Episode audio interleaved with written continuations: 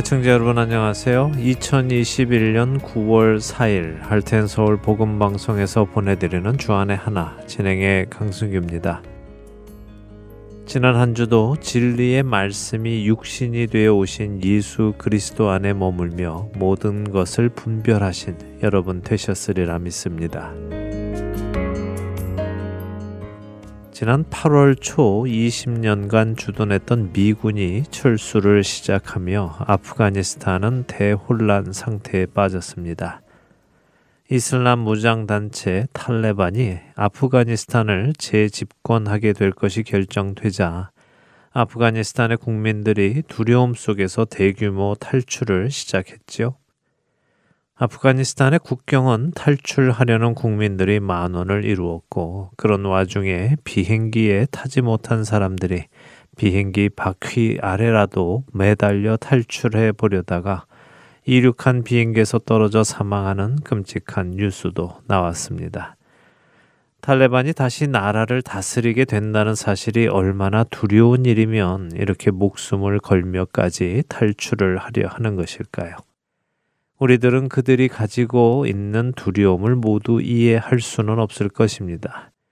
탈레반은 자신들이 다시 집권해도 정치 보복은 하지 않겠다라고 약속했습니다만 지난 8월 중순에 탈레반이 카불에 진입하며 그들의 약속과는 다른 불안한 소식들이 계속해서 전해져 오고 있습니다.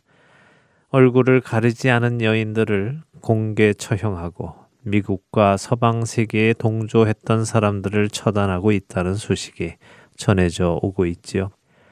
이 방송이 나갈 즈음에는 또 어떤 끔찍한 일들이 일어나고 있을지 모르지만 이 시간 우리들이 하나님께 도움을 청해야 하지 않을까요? 첫 찬양 함께 하신 후에 말씀 나누겠습니다.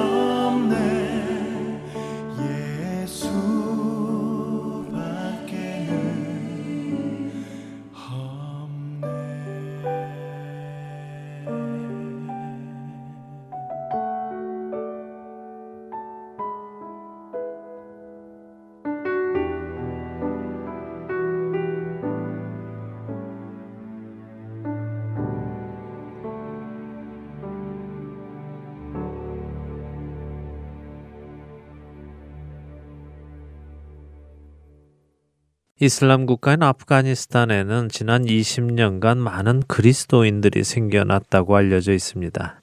우리가 기억하는 한국의 한 교회의 선교팀이 2007년에 아프가니스탄에 들어가서 선교 활동을 하다 탈레반에게 붙들려 두 명이 순교하는 일도 있었지요. 이런 선교 활동을 통하여 현재 아프가니스탄에도 많은 그리스도인들이 생겨났다고 전해지는데요. 이슬람들에게 예수님을 믿는 것은 신앙의 자유와 권리를 논할 수 있는 문제가 아닙니다. 그들에게 예수님을 믿는다는 것은 배신이며 부끄러운 일로 여겨지기에 자신이 예수님을 영접한 사실을 알리는 것은 쉬운 일이 아니죠. 더군다나 탈레반 같은 극단적 이슬람 교도들은 예수님을 영접한 사람들에게 즉각적인 개종을 요구하고 이에 응하지 않으면 그 자리에서 처형을 하는 것을 쉽게 볼 수 있습니다. 최근 들리는 소식에 의하면 현재 탈레반은 개종을 요구하지도 않고 바로 처형을 하고 가가호호 방문하여 스마트폰에 성경을 다운로드 받은 자들이 있으면 바로 처형을 한다고도 하는데요. 들리는 소식들이 어디까지 정말인지 우리가 다 확인을 할 수는 없는 상황이지만 현지에서 눈물로 기도하며 호소하는 선교사님들의 소식을 들을 때 우리의 마음이 무거워지는 것은 사실입니다. 그리고 이렇게 가만히 있을 수만은 없음을 깨닫게 됩니다. 왜냐하면 지금 아프가니스탄에서 두려움에 떨고 있는 그리스도인들은 예수 그리스도를 머리로 한 교회의 일원이며 예수님의 몸의 지체이며 우리와 연결된 한 형제이기 때문입니다. 그리고 언젠가 우리가 천국에 간다면 만나게 될 사람이기도 하지요. 바로 그런 그들을 위해 기도해야 할 것입니다. 모든 기도와 간구를 하되 항상 성령 안에서 기도하고 이를 위하여 깨어 구하기를 항상 힘쓰며 여러 성도를 위하여 구하라. 에베소서 6장 18절의 말씀입니다.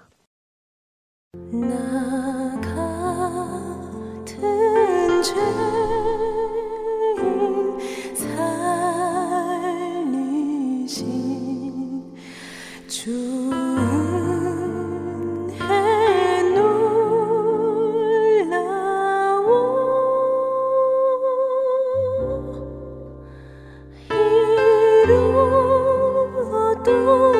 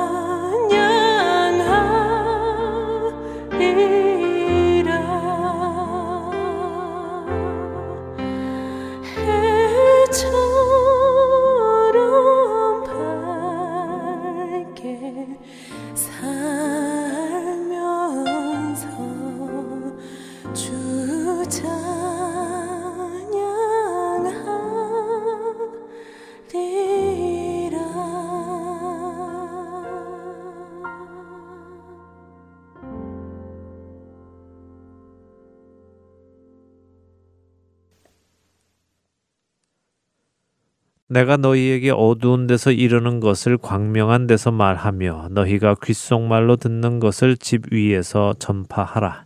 몸은 죽여도 영혼은 능히 죽이지 못하는 자들을 두려워하지 말고 오직 몸과 영혼을 능히 지옥에 멸하실 수 있는 일을 두려워하라. 참새 두 마리가 한 아사리온에 팔리지 않느냐. 그러나 너희 아버지께서 허락하지 아니하시면 그 하나도 땅에 떨어지지 아니하리라. 너희에게는 머리털까지 다 세신 바 되었나니 두려워하지 말라. 너희는 많은 참새보다 귀하니라. 누구든지 사람 앞에서 나를 시인하면 나도 하늘에 계신 내 아버지 앞에서 그를 시인할 것이요. 누구든지 사람 앞에서 나를 부인하면 나도 하늘에 계신 내 아버지 앞에서 그를 부인하리라. 마태복음 10장 27절에서 33절의 말씀입니다. 아프가니스탄에 있는 예수 그리스도의 몸된 지체들이 이 두렵고 떨리는 어려운 상황 속에서 예수님께서 해주신 이 말씀을 꼭 기억하기를 원합니다. 사랑하는 애청자 여러분, 우리가 이들을 위해 할 수 있는 일이 얼마나 되겠습니까? 그들의 믿음이 떨어지지 않도록 기도해 주는 것만큼 절실한 것이 또 있겠습니까? 두려움 앞에서 그들의 믿음이 떨어지지 않고 예수 그리스도의 이름을 부인하지 않고 끝까지 주님의 이름을 붙들고 갈 수 있도록 기도해 주어야 하지 않겠습니까? 우리에게는 당장 아무런 위험과 어려움이 없다고 해서 그저 강 건너 불구경하듯이 한다면 언젠가 우리는 큰 부끄러움을 당하게 될 것입니다. 아프가니스탄에 있는 그리스도의 몸된 지체들을 위해 기도하기 바랍니다. 그곳에 계시는 선교사님들 위해 하나님의 동행하심이 있기를 기도하기 원합니다. 그곳의 성도들이 끝까지 견딜 수 있도록 전심으로 기도하는 우리가 되기 원합니다.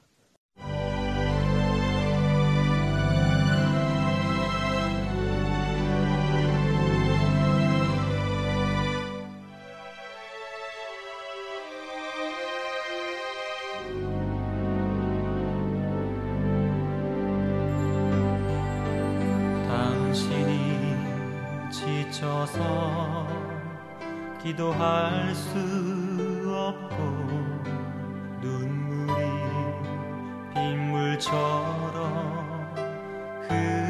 흘러내릴 때 주님은 우리 연약함을 아시고 사랑으로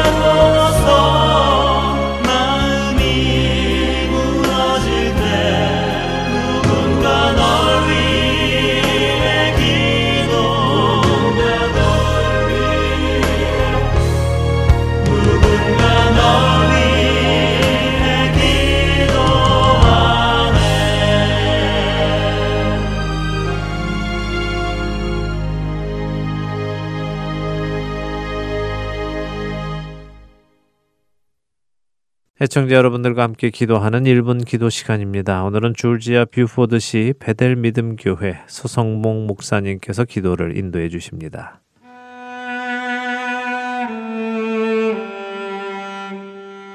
안녕하세요. 허렌솔 복음 방송 1분 기도 시간입니다. 저는 조지아주 뷰포드시에 있는 베델 믿음 교회를 섬기는 서성봉 목사입니다. 오늘은 복음 방송 청취자 여러분들과 함께 우리가 살고 있는 이 나라, 미국을 위해 기도하는 시간을 갖기를 원합니다. 현재 미국은 전 세계에 닥친 코로나19 팬데믹으로 인해 사회, 정치, 경제, 문화, 학교 등 곳곳마다 어려움을 않은 곳이 없습니다. 설상가상으로 델타 바이러스의 급격한 확산은 사람들의 마음을 더 황폐하게 하죠. 질병으로 인한 염려들이 사람들의 마음까지 얼어붙게 하는 현실을 통감하고 있는데요. 여기에 최근 국제적인 핫 이슈는 탈레반이 아프가니스탄을 점령한 사건입니다. 지난 20년 동안 미국이 천문학적인 돈과 자원, 군수물자, 병력 등을 쏟아부었지만 미군이 철수한 다음에 탈레반에 의해 넘어간 것은 불과 3일이란 시간이었습니다. 이로 인해 미국이 국제 역할론에 대한 깊은 회의와 실망 그리고 상처를 갖게 됐습니다. 청취자 여러분, 그렇기 때문에 우리는 이런 현실에서 이 나라를 위해 강구해야 합니다. 바울은 디모데전서 2장에서 다음과 같이 증언합니다. 그러므로 내가 첫째로 권하노니 모든 사람을 위하여 강구와 기도와 도고와 감사를 하되 임금들과 높은 지위에 있는 모든 사람을 위하여 하라. 이는 우리가 모든 경건과 단정함으로 고요하고 평안한 생활을 하려 함이라. 이것이 우리 구주 하나님 앞에 선하고 받으실 만한 것이니 하나님은 모든 사람이 구원을 받으며 진리를 아는 데에 이르기를 원하시느니라. 디모데전서 2장 1절에서 4절의 말씀인데요. 그는 모든 사람을 위해 기도할 뿐만 아니라 임금들과 높은 지위에 있는 모든 사람을 위해 기도할 것을 말씀합니다. 당시 임금들과 높은 지위에 있는 사람들이란 실제로 그리스도인들을 핍박했던 각 도시의 위정자들이고 로마의 관리들이죠. 그런데도 기도하라 하십니다. 이렇게 하는 것은 우리 구주 하나님 앞에 선하고 받으실 만한 것이며 하나님은 모든 사람이 구원을 받고 진리를 아는 데에 이르기를 원하신다고 말씀합니다. 우리는 그동안 개인의 삶과 교회, 가정, 이웃들을 위해 기도를 지속했지만 정작 나라와 민족, 특히 우리가 사는 이 땅, 미국을 위해 기도했는가 묻지 않을 수 없습니다. 그러므로 여러분 이 시간 함께 미국의 정부와 위정자들 그리고 이 미국 땅의 그리스도인들이 깨어 기도하는 나라가 될 수 있도록 기도해 주시기 바랍니다. 이 시간 함께 기도하겠습니다.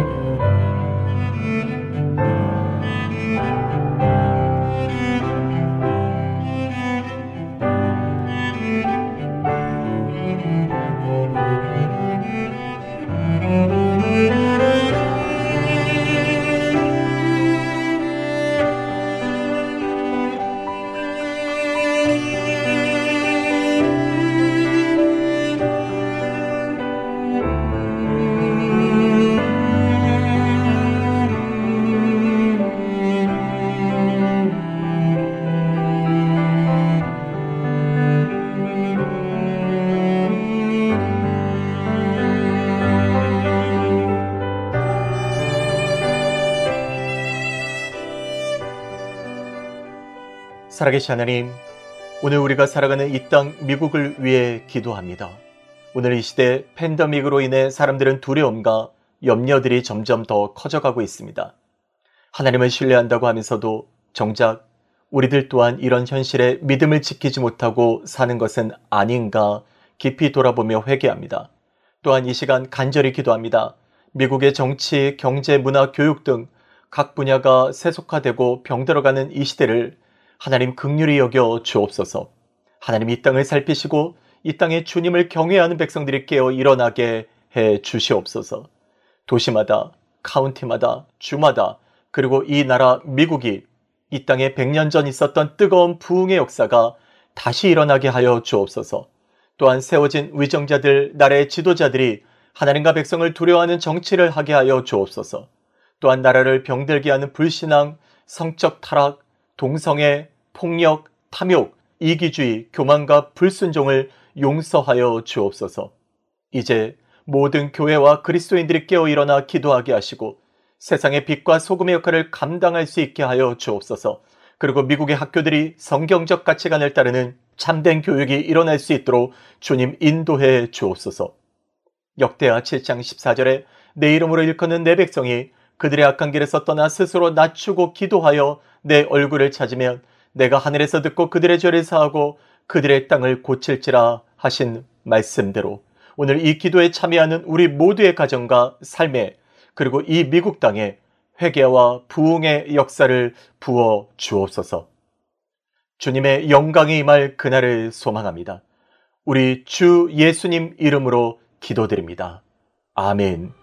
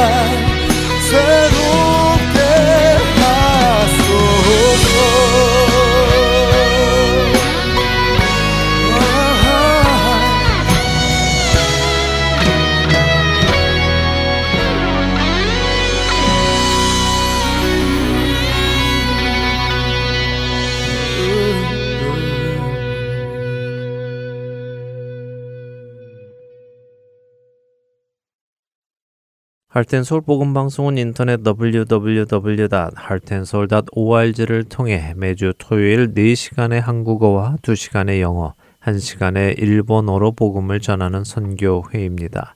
이 방송은 스마트폰 앱이나 팟캐스트를 통해 여러분의 스마트폰에서 들으실 수 있으며 매주 댁에서 CD나 MP3 CD로 받아서 들으실 수도 있습니다. 자세한 문의는 방송사 사무실 전화번호 602-866-8999로 해주시면 안내해 드리겠습니다.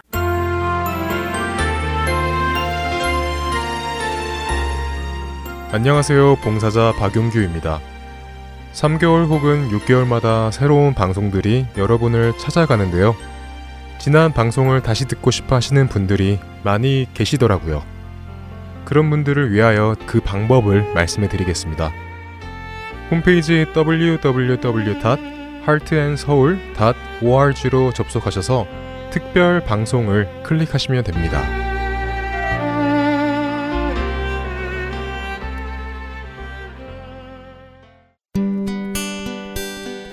기쁜 소식 사랑으로 땅끝까지 전하는 아랜소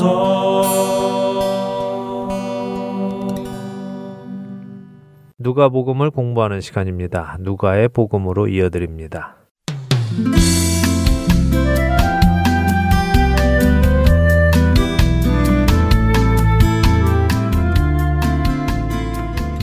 애청자 여러분 안녕하세요. 누가복음을 함께 공부해 나가는 누가의 복음 진행의 한미진입니다. 네, 여러분 안녕하세요. 강승규입니다. 네, 지난 시간에는 예수님께서 기도하신 후에 많은 제자들 중에서 12명의 사도를 택하시는 장면을 보았습니다. 네, 그렇습니다. 왜 이제서야 사도들을 택하시는지 설명드렸습니다. 예수님께서는 메시아로 이 땅에 오셔서 먼저 유대의 지도자들, 특별히 성경 말씀을 공부하고 가르치던 서기관들과 바리새인들에게 자신을 나타내셨습니다. 구약에 예언된 메시아의 모습을 보여주셨죠. 네. 말씀을 가르치시고 기적과 이적을 통하여 예수님이 하나님께서 약속하신 그 메시아이심을 나타내셨습니다. 예루살렘의 지도자들은 사람들을 보내서 예수님이 정말 메시아인지를 검사하고는 예수님께서 자신들이 지키는 전통을 지키지 않는 것을 보며 예수님을 거부했습니다. 오히려 안식일에 일하면 안 된다고 만들어낸 자신들의 전통에 안식일에 선을 행하는 것, 생명을 살리는 것이 옳은 것임을 가르쳐 주신 예수님을 죽이기로 결정했지요. 자연스레 예수님의 가르침은 가르침을 받고자 하는 사람들에게로 옮겨가는 것입니다. 그래서 제자들을 부르시고 그 중에 열두 제자는 보내심을 받다라는 의미의 사도라는 권세를 주시며 세우셨죠. 맞습니다. 예수님의 보내심을 받는 사도들은 예수님의 메신저로 예수님께서 전하라고 하신 것을 전해야 하는 임무를 부여받는 것입니다. 자, 이렇게 모인 예수님의 사도들과 제자들, 예수님은 이제 무엇을 하실까요? 누가복음 6장 17절부터 23절까지 읽어볼까요? 네, 누가복음 6장 17절부터 읽습니다. 예수께서 그들과 함께 내려오사 평지에 서시니 그 제자의 많은 무리와 예수의 말씀도 듣고 병 고침을 받으려고 유대 사방과 예루살렘과 두로와 시돈의 해안으로부터 온 많은 백성도 있더라. 더러운 귀신에게 고난 받는 자들도 고침을 받은지라. 온 무리가 예수를 만지려고 힘쓰니 이는 능력이 예수께로부터 나와서 모든 사람을 낫게 함이러라. 예수께서 눈을 들어 제자들을 보시고 이르시되 너희 가난한 자는 복이 있나니 하나님의 나라가 너희 것이며 지금 줄인 자는 복이 있나니 너희가 배부름을 얻을 것이며 지금 우는 자는 복이 있나니 너희가 웃을 것이며 인자로 말미암아 사람들이 너희를 미워하며 멀리하고 욕하고 너희 이름을 악하다 하여 버릴 때에는 너희에게 복이 있도다. 그날에 기뻐하고 뛰놀라 하늘에서 너희 상이 큼이라 그들의 조상들이 선지자들에게 이와 같이 하였느니라. 예수님께서 사도들과 제자들 그리고 많은 무리에게 가르침을 시작하시네요. 그렇습니다. 먼저는 유대 지도자들에게 가르침을 주셨습니다. 네. 그러나 그들은 예수님의 가르침을 거부했고 예수님을 죽이기로 마음 먹었습니다. 예수님은 그런 지도자들에게서 시선을 돌려 이제는 백성들에게 말씀을 가르치십니다. 예수님의 말씀은 모든 자들에게 전달되고 있습니다. 그러나 예수님의 말씀을 모두가 받아들이는 것은 아니죠. 이것은 시작부터 그렇습니다. 자, 한 절씩 보도록 하겠습니다. 예수님께서 사도들을 세우시고는 그들과 함께 내려오셨습니다. 어디에 서셨지요? 평지에 서셨다고 하시네요. 네. 그런데 지금 여기 이 가르치심은 특별히 마태복음의 산상수훈하고 닮아 있는 것 같거든요. 네. 산상수훈이라면 산에서 가르치신 말씀인데 여기는 평지에서 가르치셨다고 하시네요. 그럼 서로 다른 장소에서 같은 말씀을 여러 번 가르치신 것인가요? 네, 뭐 그럴 수도 있겠죠. 네. 학자들마다 의견이 있지만 예수님께서 같은 말씀을 두 번 하시지 않았다고 생각하는 학자들은 없습니다. 네. 한번 말씀하신 것은 다시 말씀하시지 않았다고 생각할 이유는 없다는 것이죠. 한 지역에서 가르치신 것을 다른 지역에서도 가르치셨겠지요. 그래서 종종 복음서마다 비슷한 내용이 조금씩 다른 환경이나 배경 속에 기록된 것들도 있습니다. 자, 그런데 여기 지금 누가복음 6장의 말씀은 마태복음 5장에 기록된 산상수훈과 같은 가르침으로 대부분이 봅니다. 어떤 분들은 이것을 산상수훈과는 달리 평지수훈이다 이렇게 부르는 분들도 계십니다. 자, 그렇다면 왜 마태복음은 산에서 가르치셨다고 기록하고 누가복음은 평지에서 기록했다고 했는가? 강조점이 다르기 때문일 것입니다. 마태복음은 예수님께서 이스라엘의 왕이시며 메시아이심을 강조하기 위해서 출애굽기에서 하나님께서 백성들에게 시내산에서 말씀을 주신 것과의 연관성을 위해 산을 강조했다면 누가는 좀 더 실질적인 사실을 설명하기 위해 산 중에 있는 평지 곧 많은 사람들이 모일 수 있는 그런 장소에서 말씀을 가르치셨다 하는 것을 강조하고 있다고 볼 수 있는 것이죠. 네, 서로의 강조점이 다르기 때문에 그렇다는 것이군요. 네, 그렇습니다. 자, 이렇게 예수님께 나온 무리들이 있습니다. 이들은 유대 사방과 예루살렘과 두로와 시돈의 해안으로부터 나왔다고 합니다. 유대 사방과 예루살렘이면 먼저는 예루살렘을 중심으로 한 유대인들을 의미하고요. 유대 사방이면 유대뿐 아니라 유대를 둘러싼 가나안 지역 모두를 포함하는 것입니다. 그러면 가나안 사람들까지도 예수님께 나왔다는 말씀인가요? 네, 그렇다고 보는 것이 옳습니다. 네. 또한 유대 사방뿐 아니라 두로와 시돈에서도 사람들이 나왔다고 하시죠. 네. 두로와 시돈은 어딜까요? 두로와 시돈에 대해서 들어보셨습니까? 그러게요. 많이 들어본 것 같기는 한데 어딘지 명확히는 잘 모르겠어요. 네, 그렇죠. 예. 네. 두로는 예수님께서 사역하고 계시는 이 갈릴리 지역에서 서북 쪽으로 약 60마일 정도 떨어진 지중해에 있는 항구 도시입니다. 그러나 그 길을 산길이기에 대부분 사람들은 평지를 돌아서 다녔다고 하지요. 그렇게 되면 30마일을 더 돌아가야 했습니다. 그리고 시도는 이 두로에서 북쪽으로 또 25마일 정도 올라가면 있는 항구 도시이고요. 이 두로와 시돈 사이에는 엘리야 선지자가 이스라엘에 비가 오지 않을 것을 예언한 후에 가서 살았던 과부의 집 사르밧이 있습니다. 그러면 이방인들이 사는 곳이네요. 그렇죠. 같은 엘리야 선지자가 활동하던 시기에 북이스라엘의 악한 왕은 아합 왕이었죠. 네. 그를 꼬여 바알을 섬기게 한 아내가 누군지 기억하십니까? 네, 이세벨이었죠. 네, 이세벨이죠. 이 이세벨이 바로 시돈 왕 옛 바알의 딸이었습니다. 이 지역을 다른 말로는 페니키아라고 하고요. 성경에서는 베니게 혹은 그 지역이 수리아에 의해 다스려졌기에 수로 보니게라고도 부릅니다. 자, 성경이 무슨 말씀을 하고 계시는지 보이시죠? 예수님이 메시아이심을 이스라엘 지도층에 먼저 알리셨지만 그들은 예수님을 거부했고 대신 일반 백성들 그리고 가까운 가나안의 이방인들 더 나아가 멀리 두로와 시돈의 이방인들까지 예수님께로 나왔다는 말씀을 하시는 것이군요. 맞습니다. 바로 그것입니다. 특히 바알을 열심히 섬기던 두로와 시돈, 엘리야 시대에 이스라엘 백성들이 바알과 아세라를 섬기도록 큰 영향을 끼쳤던 그 두로와 시돈의 사람들이 이제는 예수님께 나오는 놀라운 모습을 보여주시지요. 네. 흔히 우리 주객이 전도되었다라고 하지요. 네. 예수님은 하나님의 백성인 이스라엘의 메시아로 오셨지만 그들의 중심부는 그분을 거부하고 예수님은 이스라엘의 주류가 아닌 힘없고 가난한 유대인들 그리고 그 주변의 이방인들에게 메시아로 받아들여지고 있음을 보여주시며 앞으로도 어떻게 복음이 전해져 나갈지에 대한 모습을 보여주십니다. 자, 이렇게 예수님께 나오는 이들에게 세 가지 목적이 있었습니다. 무엇입니까? 말씀도 듣고 병 고침을 받고 더러운 귀신에게로부터 고침받기 위해 나오네요. 네, 이것이 바로 예수님께서 하시는 일입니다. 우리로 더러운 영으로부터 노임받아 자유하게 하시고 잘못된 것을 고치시고 진리로 가르치십니다. 이런 예수님을 사람들이 만지려고 힘썼다고 합니다. 왜요? 예수님에게서부터 능력이 나와 모든 사람을 낫게 하시니 낫고자 하는 자들은 예수님께 나아오고 그분을 만지는 것입니다.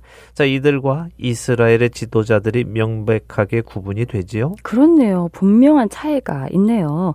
결국 구원은 낫고자 하는 자, 살고자 하는 자에게 주어지는 것이군요. 맞습니다. 제가 종종 사용하는 표현이 있습니다. 구원의 기쁜 소식은 죄와 사망의 슬픈 소식을 아는 사람에게만 기쁜 소식이며 죄와 사망의 슬픈 소식을 깊이 깨달으면 깨달을수록 복음의 기쁜 소식이 더 크게 다가온다고요. 네.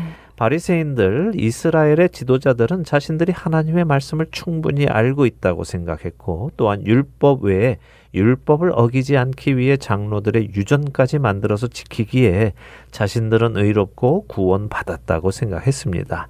그렇게 그들은 메시아가 필요 없었고 오히려 메시아를 거부하고 그분을 죽이기로까지 결정했습니다.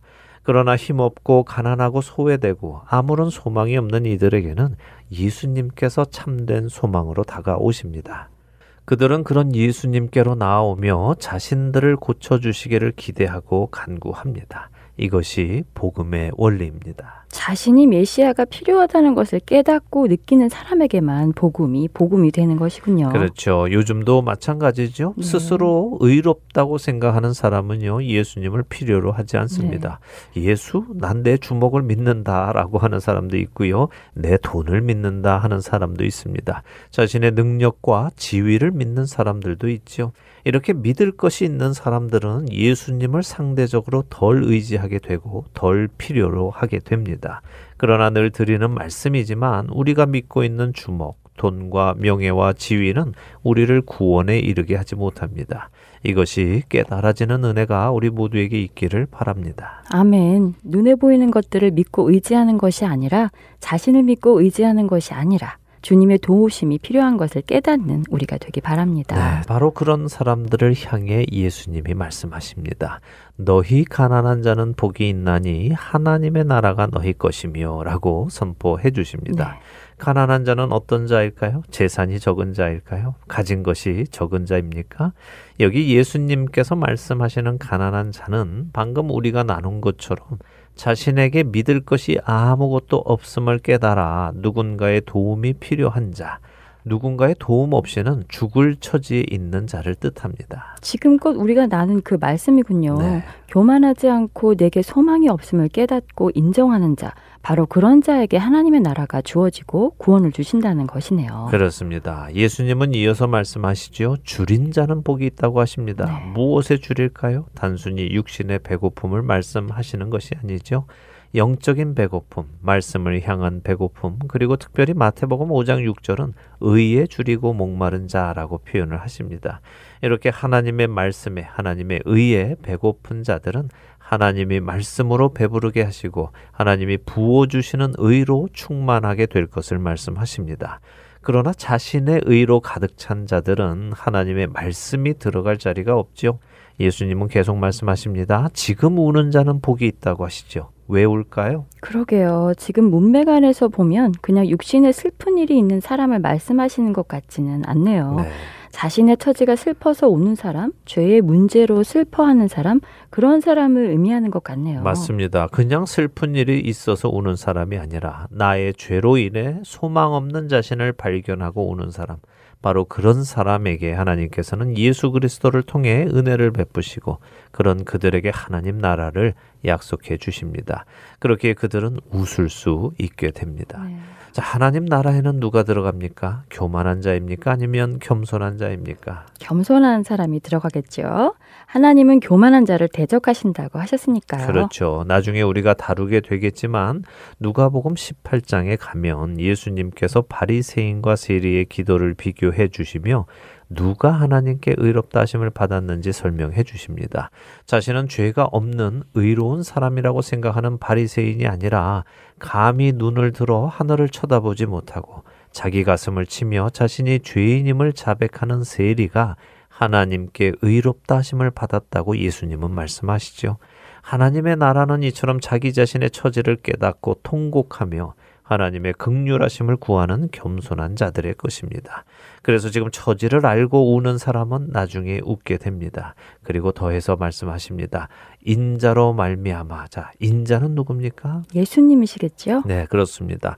예수님은 스스로를 인자로 표현하십니다. 근데 인자는 무슨 뜻일까요? 인자는 사람의 아들이라는 뜻 아닌가요? 네, 맞습니다. 사람 인자의 아들 자자를 써서 사람의 아들이라는 의미입니다. 네.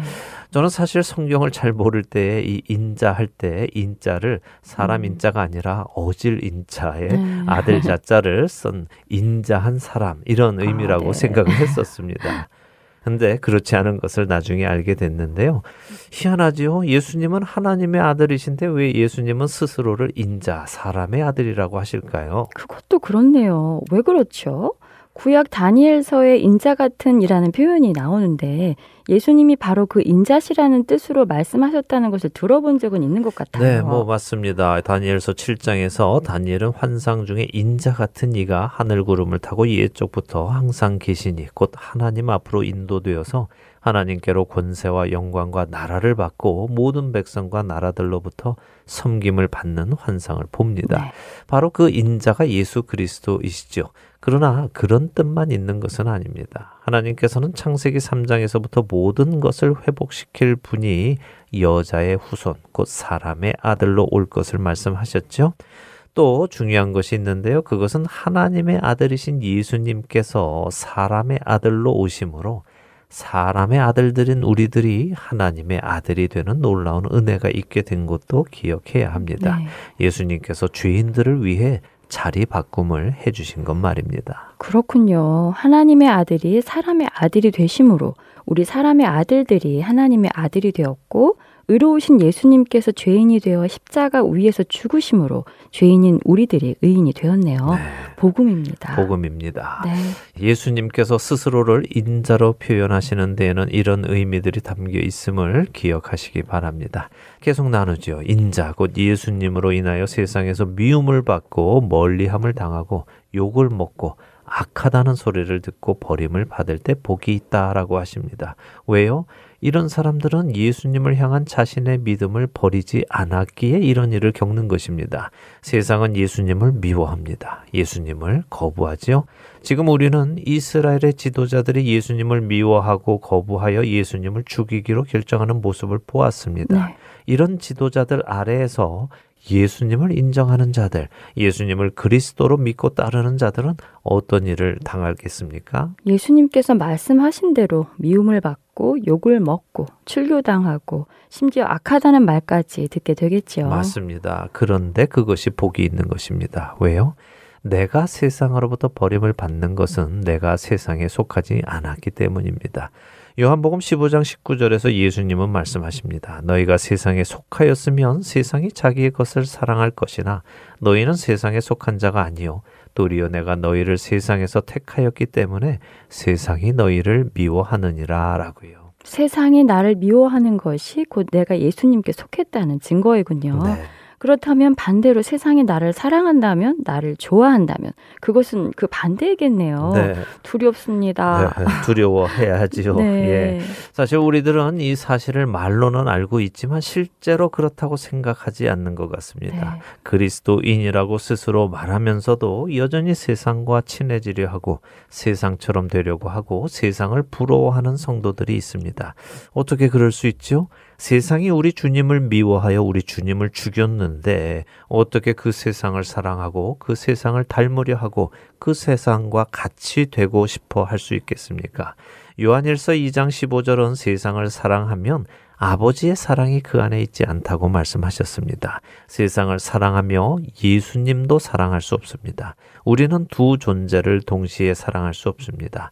둘 중 하나를 더 중요하게 여기고 하나를 덜 중요하게 여기게 되어 있다고 예수님도 말씀하셨죠. 우리 각자가 자신의 신앙을 점검해야 할 것입니다. 아멘. 우리 각자를 예수님의 말씀에 비추어 점검해 보기를 원합니다. 네, 예수님께서는 이렇게 세상으로부터 미움받는 자들은 그날에 기뻐한다고 하십니다. 그날은 언제일까요? 구원의 날이겠지요. 그렇습니다. 구원의 날입니다. 그 구원의 날 우리는 그때까지 나를 지켜주시고 인도해 주신 하나님께 감사하며 즐거워하고 기뻐할 것입니다. 네. 또한 믿음을 끝까지 지킨 것을 하나님께서 칭찬하시며 상을 준다고 하시죠. 보통 상이 아니라 큰 상을 주십니다. 그날 하나님께 칭찬받으며 받을 큰 상을 생각하며 오늘을 살아가는 우리가 되기 바랍니다. 네. 올림픽에서 메달을 받기 위해서도 사람들은 수많은 훈련을 합니다. 하나님 나라에서 큰 상을 받기 위해서 우리는 스스로 절제하며 훈련하며 하나님의 나라와 의를 구하며 우리의 삶을 채워 나가야 할 것입니다. 그렇게 해서 그날의 큰 기쁨으로 상을 받는 제가 되었으면 좋겠습니다. 네, 그렇게 되기를 원하시면 지금부터 그렇게 해 나가시기 바랍니다. 네. 자, 이렇게 예수님께서 예수님을 거부한 이스라엘의 지도자들이 아닌 예수님을 따르기로 한 사도들과 제자들 그리고 예수님께 도움을 얻기 위해 나온 모든 사람에게 너희에게 복이 있다고 말씀해 주십니다. 그리고 이와 반대로 복이 없는 사람들, 다른 표현으로는 화가 있는 사람들을 또 설명해 주시는데요. 그런 사람들은 어떤 사람들일까요? 다음 시간에 보도록 하겠습니다. 오늘 이렇게 앞뒤 설명을 들으며 예수님께서 말씀하신 가난한 자는 복이 있다는 말씀을 다시 들으니 전에 그냥 팔복만을 읽을 때와는 또 다른 은혜가 됩니다. 예수님이 하시는 말씀이 어떤 말씀인지 더 명확히 이해가 되고요. 가난한 자가 되는 은혜와 복이 우리 안에 있기를 간절히 소원하며 육아의 복음 오늘 이 시간 마치도록 하겠습니다. 네, 저희는 다음 시간에 다시 찾아뵙겠습니다. 안녕히 계십시오. 안녕히 계세요.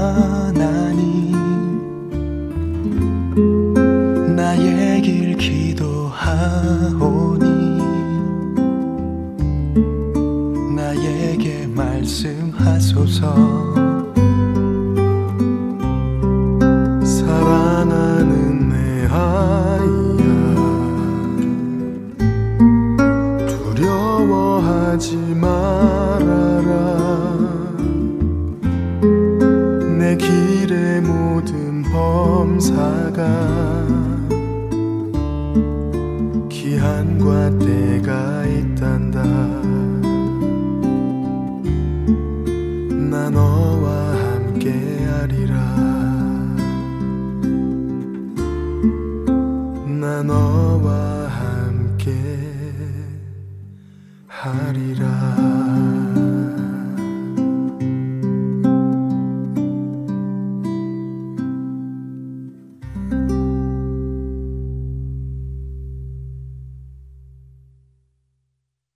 이러므로 우리에게 구름같이 둘러싼 허다한 증인들이 있으니 모든 무거운 것과 얽매이기 쉬운 죄를 벗어버리고 인내로서 우리 앞에 당한 경주를 하며 믿음의 주요 또 온전하게 하시는 이인 예수를 바라보자. 그는 그 앞에 있는 기쁨을 위하여 십자가를 참으사 부끄러움을 개의치 아니하시더니 하나님 보좌 우편에 앉으셨느니라. 너희가 피곤하여 낙심하지 않기 위하여 죄인들이 이같이 자기에게 거역한 일을 참으신 일을 생각하라. 히브리서 12장 1절에서 3절의 말씀입니다. 우리 그리스도인들이 겪는 신앙의 경주는 홀로 뛰는 것 같지만 성경은 우리가 결코 홀로 뛰고 있지 않음을 말씀하십니다. 우리 각 사람의 신앙의 경주에는 구름같이 둘러싼 허다한 증인들이 보고 있다고 말씀하십니다. 그들이 우리의 경주를 지켜보고 있고 응원해 주고 있다는 말씀입니다. 우리보다 앞서가신 예수 그리스도를 보며 그 증인들은 경주를 마쳤고 우리에게도 예수 그리스도를 바라보며 우리의 경주를 마치라고 권면하고 있습니다. 과거에 있었던 신앙의 선배들이나 오늘을 사는 우리들이나 앞으로 올 세대의 신앙의 후배들이나 시대는 각각 다르지만 우리는 모두 그리스도의 몸을 이루는 지체들입니다. 같은 지역에 같은 교회를 다니는 성도들이나 지구 반대편에 있는 교회를 다니는 성도들이나 드러내놓고 교회를 다니지 못하고 지하에서 숨어서 예배를 드리는 성도들이나 장소와 공간은 다르지만 우리는 모두 그리스도의 몸을 이루는 지체들입니다. 시간과 공간이 달라도 우리는 하나입니다. 한 몸이지요. 만일 한 지체가 고통을 받으면 모든 지체가 함께 고통을 받고 한 지체가 영광을 얻으면 모든 지체가 함께 즐거워하느니라. 고린도전서 12장 26절의 말씀입니다. 아프가니스탄에 있는 그리스도인들을 위해 기도하는 우리가 되기를 다시 한번 원합니다. 이사야서 58장 6절에 하나님께서는 하나님이 기뻐하시는 금식이 없던 금식인지 말씀해 주십니다. 내가 기뻐하는 금식은 흉악의 결박을 풀어주며 멍에의 줄을 끌어주며 압제당하는 자를 자유하게 하며 모든 멍에를 꺾는 것이 아니겠느냐. 아프가니스탄에 있는 형제들을 위하여 한 끼라도 금식하며 하나님의 극률하심과 보호하심을 간구하면 어떨까요?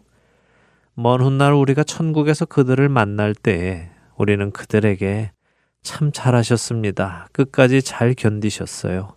자랑스럽습니다. 라고 말해주고 그들은 우리에게 그때 참 고마웠습니다. 지구 반대편에서 우리의 믿음이 떨어지지 않도록 기도해 주셔서 저희에게 큰 힘이 되었습니다. 라고 말해준다면 얼마나 아름다운 모습일까요? 그러나 반대로 우리가 고통 중에서 죽어가고 있을 때 당신들은 무엇을 하고 계셨습니까? 우리의 신음소리가 들렸을 때 무엇을 하셨습니까? 라는 질문을 받는다면 우리는 또 얼마나 부끄러울까요? 사랑하는 할텐 서울 복음 방송 애청자 여러분, 시간과 공간을 떠나 모든 성도는 예수 그리스도 안에서 한 몸을 이루고 있음을 기억하시기 바랍니다. 그것이 깨달아지는 우리가 되기를 바랍니다.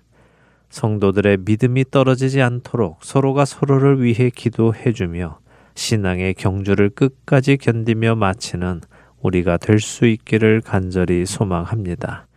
그렇게 살아가는 우리가 될 때 언젠가 우리가 신앙의 어려움에 처할 때에 또 다른 성도들의 기도의 힘을 얻어 믿음을 버리지 않고 예수 그리스도의 이름을 끝까지 붙들며 가는 우리가 될 것입니다.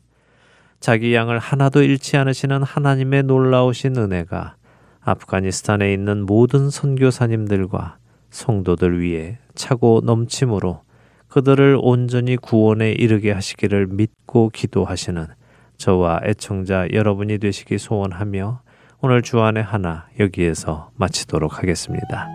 함께 해주신 여러분들께 감사드리고요. 저는 다음 주이 시간 다시 찾아뵙겠습니다. 지금까지 구성과 진행의 강승기였습니다. 해청자 여러분 안녕히 계십시오.